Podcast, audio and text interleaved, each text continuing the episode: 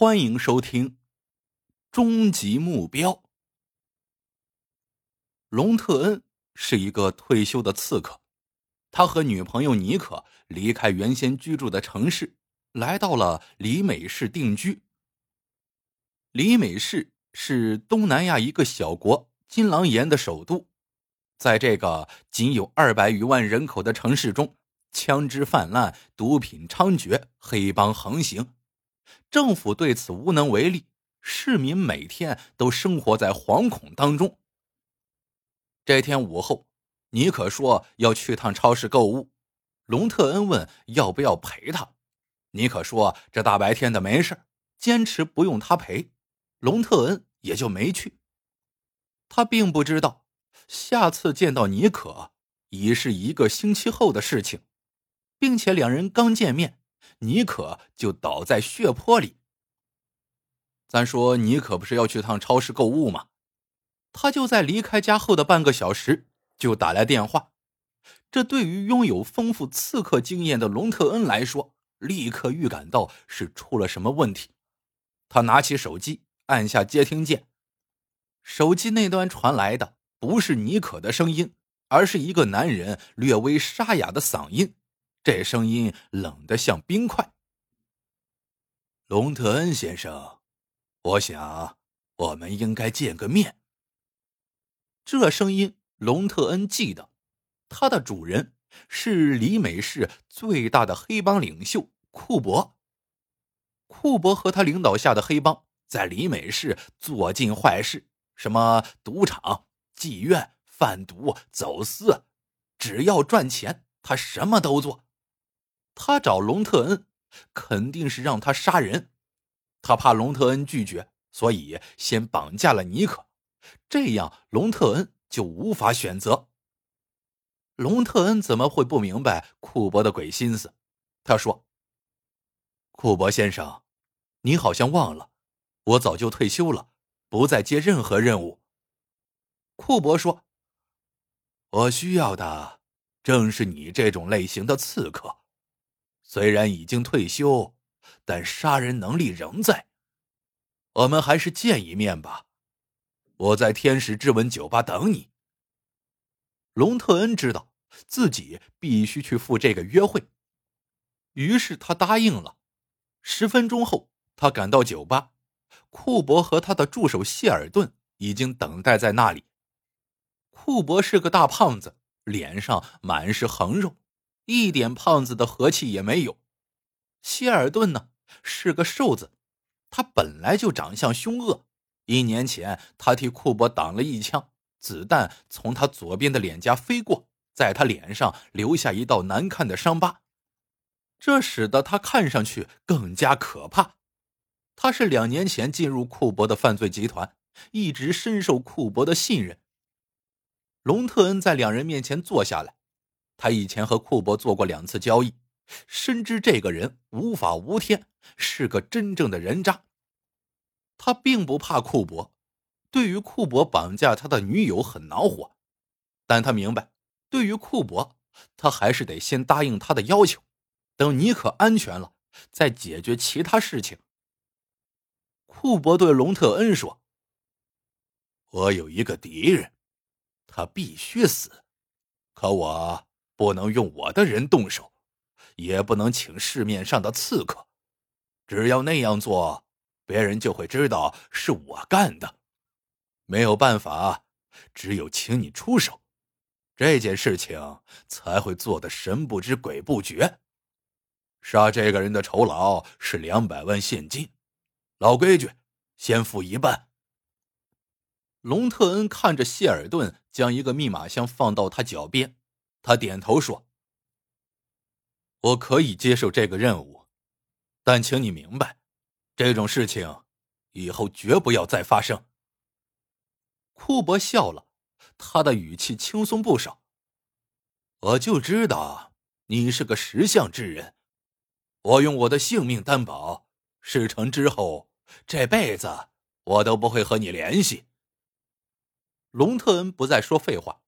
他接过谢尔顿递来的牛皮纸信封，提起密码箱，起身离开了酒吧。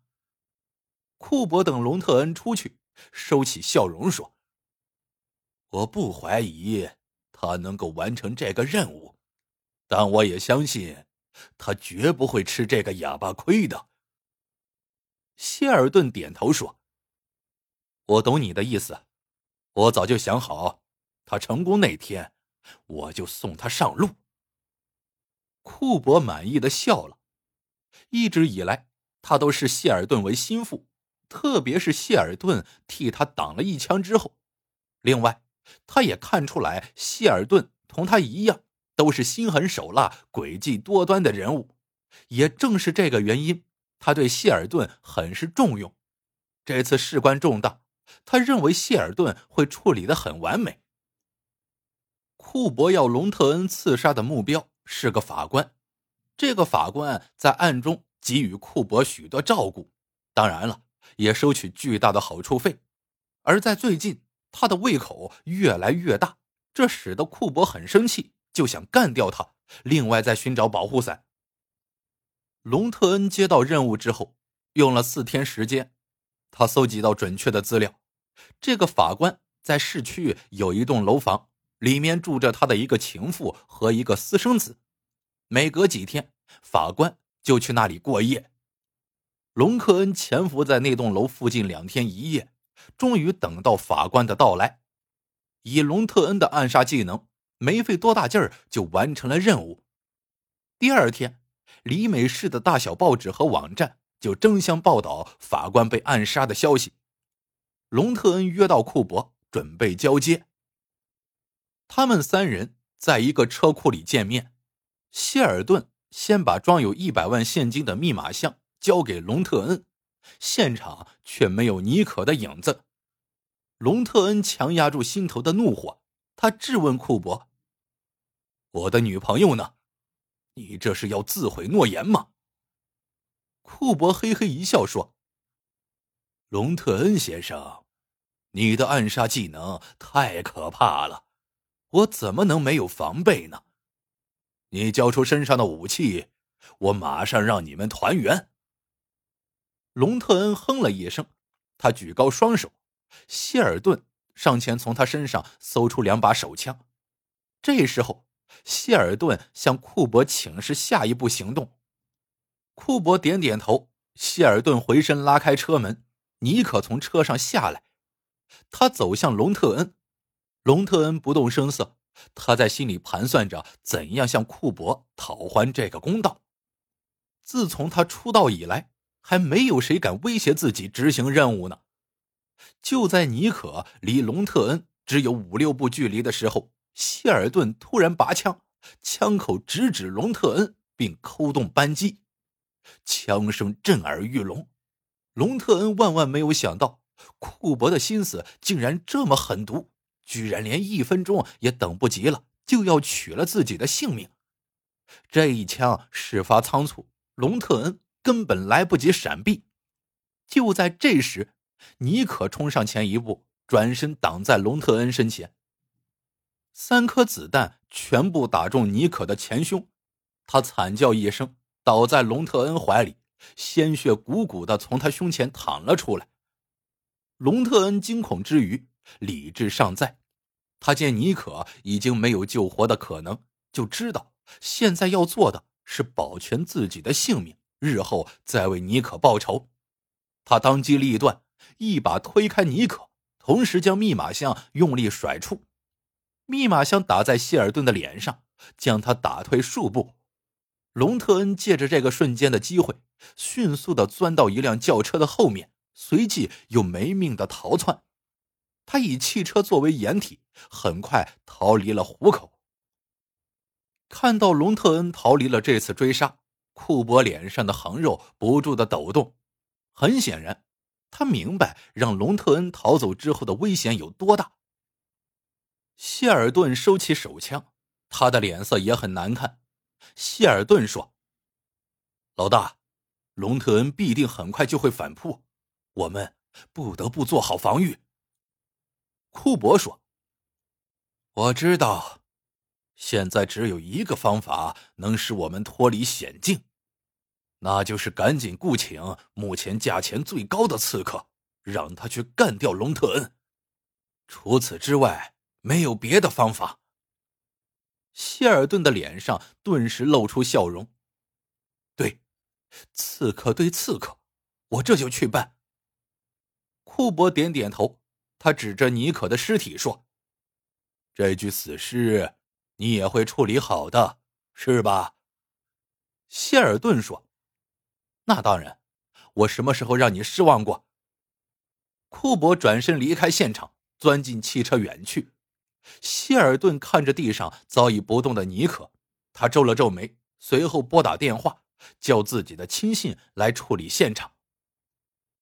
对于尼可的死，隆特恩固然很伤心，但他认为最重要的还是要为他报仇，这样他才能够瞑目。他要杀的对象不仅仅是谢尔顿，谢尔顿当然要死，但在他之前，隆特恩先要解决的还是库珀，他才是制定计划并下令杀死尼可的祸首。要杀库珀当然不容易。这只老狐狸时刻都将自己保护的滴水不漏，十多年来没有人能够近他的身，这使得要杀他几乎是不可能的。另外，眼下还有一件事情刻不容缓：库珀枪杀自己失败，定然料到自己会反扑，他也会采取措施，因此，隆特恩必须抢在库珀动手之前干掉他。否则，自己也会处于危险之中。隆特恩逃走的三天里，他躲在一个隐秘的地方，白天从不露面，只在夜里四处搜寻库珀的弱点。第四天晚上，他终于找到有用的线索。当他要去使用这个线索，而经过一个废弃的仓库的时候，他停住脚步。刺客的敏感使他惊觉隐藏在附近的危险气息。隆特恩瞪大眼睛观察着，全身每一根神经都紧绷。他拔出枪，打开保险，随时准备开火。很可惜，他根本就没有机会开枪。在他警觉到杀气之后，仅仅过了几秒钟，从一根柱子后面闪出一个面容冷峻的年轻人。他三十岁左右，眼睛是灰色的，没有一丝生气，像极了死亡的颜色。他手里握着一把寒气四溢的匕首。隆特恩的手松开，他说：“莫雷蒂，不愧是第一刺客，连枪都不用。”这个叫莫雷蒂的人面无表情，连声音也是冷的。隆特恩先生。你是一个值得尊敬的对手，好多日子以来，我都想与你比试一下，看看谁才是最优秀的刺客。今天，机会终于来临。你知道吗？接这个任务，我一分钱也没收。莫雷蒂说完就扑了上来。隆特恩从他一现身，心里就感到今天麻烦了。这个刺客。目前正处于职业生涯的巅峰状态，而自己的锋芒早已与当年不可同日而语。要说刺杀经验，他比莫雷蒂丰富的多，可真正与敌人近身搏斗，隆特恩就差了一筹。果然，几分钟后，隆特恩就在莫雷蒂疯狂的进攻下节节败退，紧接着一个不留神。隆特恩被他虚晃一招，骗得胸前门户大开。莫雷蒂早就等待这个机会，他毫不留情的力贯右臂，锋锐的匕首直插向隆特恩的胸膛。这一刀如果插实了，隆特恩必死无疑。他也准备接受这个结果。就在匕首刚触碰到隆特恩的衣服的时候，砰砰两声枪声响起，接下来。莫雷蒂的脑袋就开了花，大片的鲜血和脑浆溅了隆特恩一身。莫雷蒂像一根木桩般倒下。隆特恩四下巡视，却看不到开枪之人。这是谁救了他一命呢？正当隆特恩疑惑万分的时候，他的手机响了，拿出来接听，是一个男人的声音。他用了变声器：“隆特恩先生。”我是国家安全部的人，不用谢我，帮我杀了库伯，就算你报答了我的救命之恩。”他只说了这一句话就挂断。隆特恩收起手机，又看了一眼已经断气的莫雷蒂，然后快步离开这里。他下定决心，必须快速解决库伯，不然的话，他还会另请刺客。下一次就不会这么幸运，不会再有人相救自己了。第二天晚上，司法部副部长巴茨尼家中来了一个不速之客。当时巴茨尼刚吃过晚饭，妻子带着一双儿女出去看电影，他坐在宽大的藤椅上，悠闲的喝着来自中国的红茶。一杯茶没有喝完，隆特恩就闯了进来。巴茨尼眉头一皱，是谁这么大胆子敢闯他的家门？然而当他看清楚来者是隆特恩的时候，巴茨尼的怒火马上转变成恐惧。他是个贪官。和多个黑帮首领有关联，他为他们提前通知政府的扫黑行动，也从黑帮那里获取利益。同时，他也认识很多黑道人物。隆特恩当年是最著名的刺客，他当然早有耳闻。隆特恩在巴茨尼面前坐下来，他直接提出要求：“副部长先生，请你帮我一个忙，找个理由把库伯约出来。”我和他有点过节，需要当面解决。巴茨尼是个贪官，但他并不笨。他听了隆特恩的要求之后，马上猜到隆特恩这是要杀了库伯。巴茨尼没有犹豫，点点头说：“在哪里见面？”隆特恩说：“市区西三十里处，那座荒废的立交桥下，只有你们两个人。事成之后。”我永远不会再骚扰你。巴茨尼又点点头，他拿过手机，拨打了库伯的电话。他告诉库伯有重要的事情面谈。库伯一听，立刻问清楚见面的时间和地点。以往他们就是这样联系过。巴茨尼今晚约自己，一定是政府又有新的扫黑计划。他提前通知自己，电话里当然什么都不能说。十五分钟以后，巴茨尼和库伯在立交桥下见面。当两人下了车走到一起的时候，巴茨尼一个字也没说，转身回去上车。库伯还以为他忘了拿资料，谁知巴茨尼发动汽车，一溜烟离开了。到这一刻，库伯心里立刻凉透了，这肯定是隆特恩搞的鬼，他一定是查到了自己和巴茨尼的关系。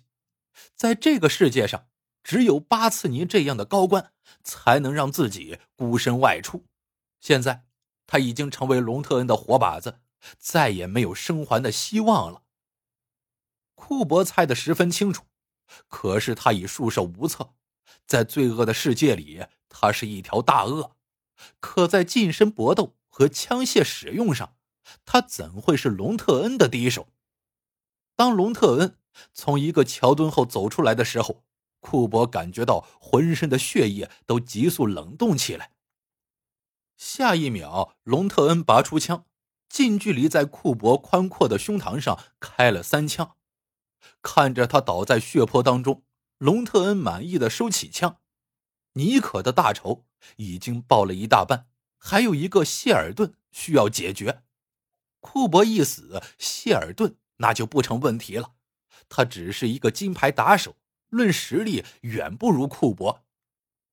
隆特恩刚转过身，就见远处驶过来一辆轿车，轿车在隆特恩身前停下，车门打开，从里面下来一个人，他竟然是谢尔顿。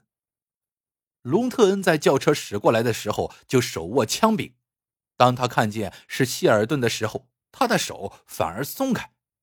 这件事大有蹊跷，自己正要找他报仇，他却自动出现，这里面肯定有什么是自己不知情的。谢尔顿说：“隆特恩先生，我不是你的敌人，今晚我给你带了一个人过来。”这时候，车门又打开，从车上下来一个女人，她满脸欢愉，竟然是最早就应该死去的尼克。这，隆特恩久经战场，可这突如其来的惊喜还是让他疑惑万分。谢尔顿说：“你们快离开这里，警察马上就到。”隆特恩当然知道这一点，他拉着尼可的手走向自己的轿车。两人上车之后，隆特恩发动引擎，将轿车驶离立交桥。尼可告诉隆特恩：“库珀绑架我之后，有一天，谢尔顿单独跟我说，希望我帮他一个忙，制造出我被枪杀的假象来骗你，也是骗库珀，因为谢尔顿要和你联手解决库珀。如果没有我的帮助，他怕你不会答应。”隆特恩脸上露出笑容，他说：“希尔顿用了空包弹，而你身上早就准备好血浆。当时情势危急，我没有时间查看，就被你俩骗了。”尼可点头，他问：“我们这是去哪儿？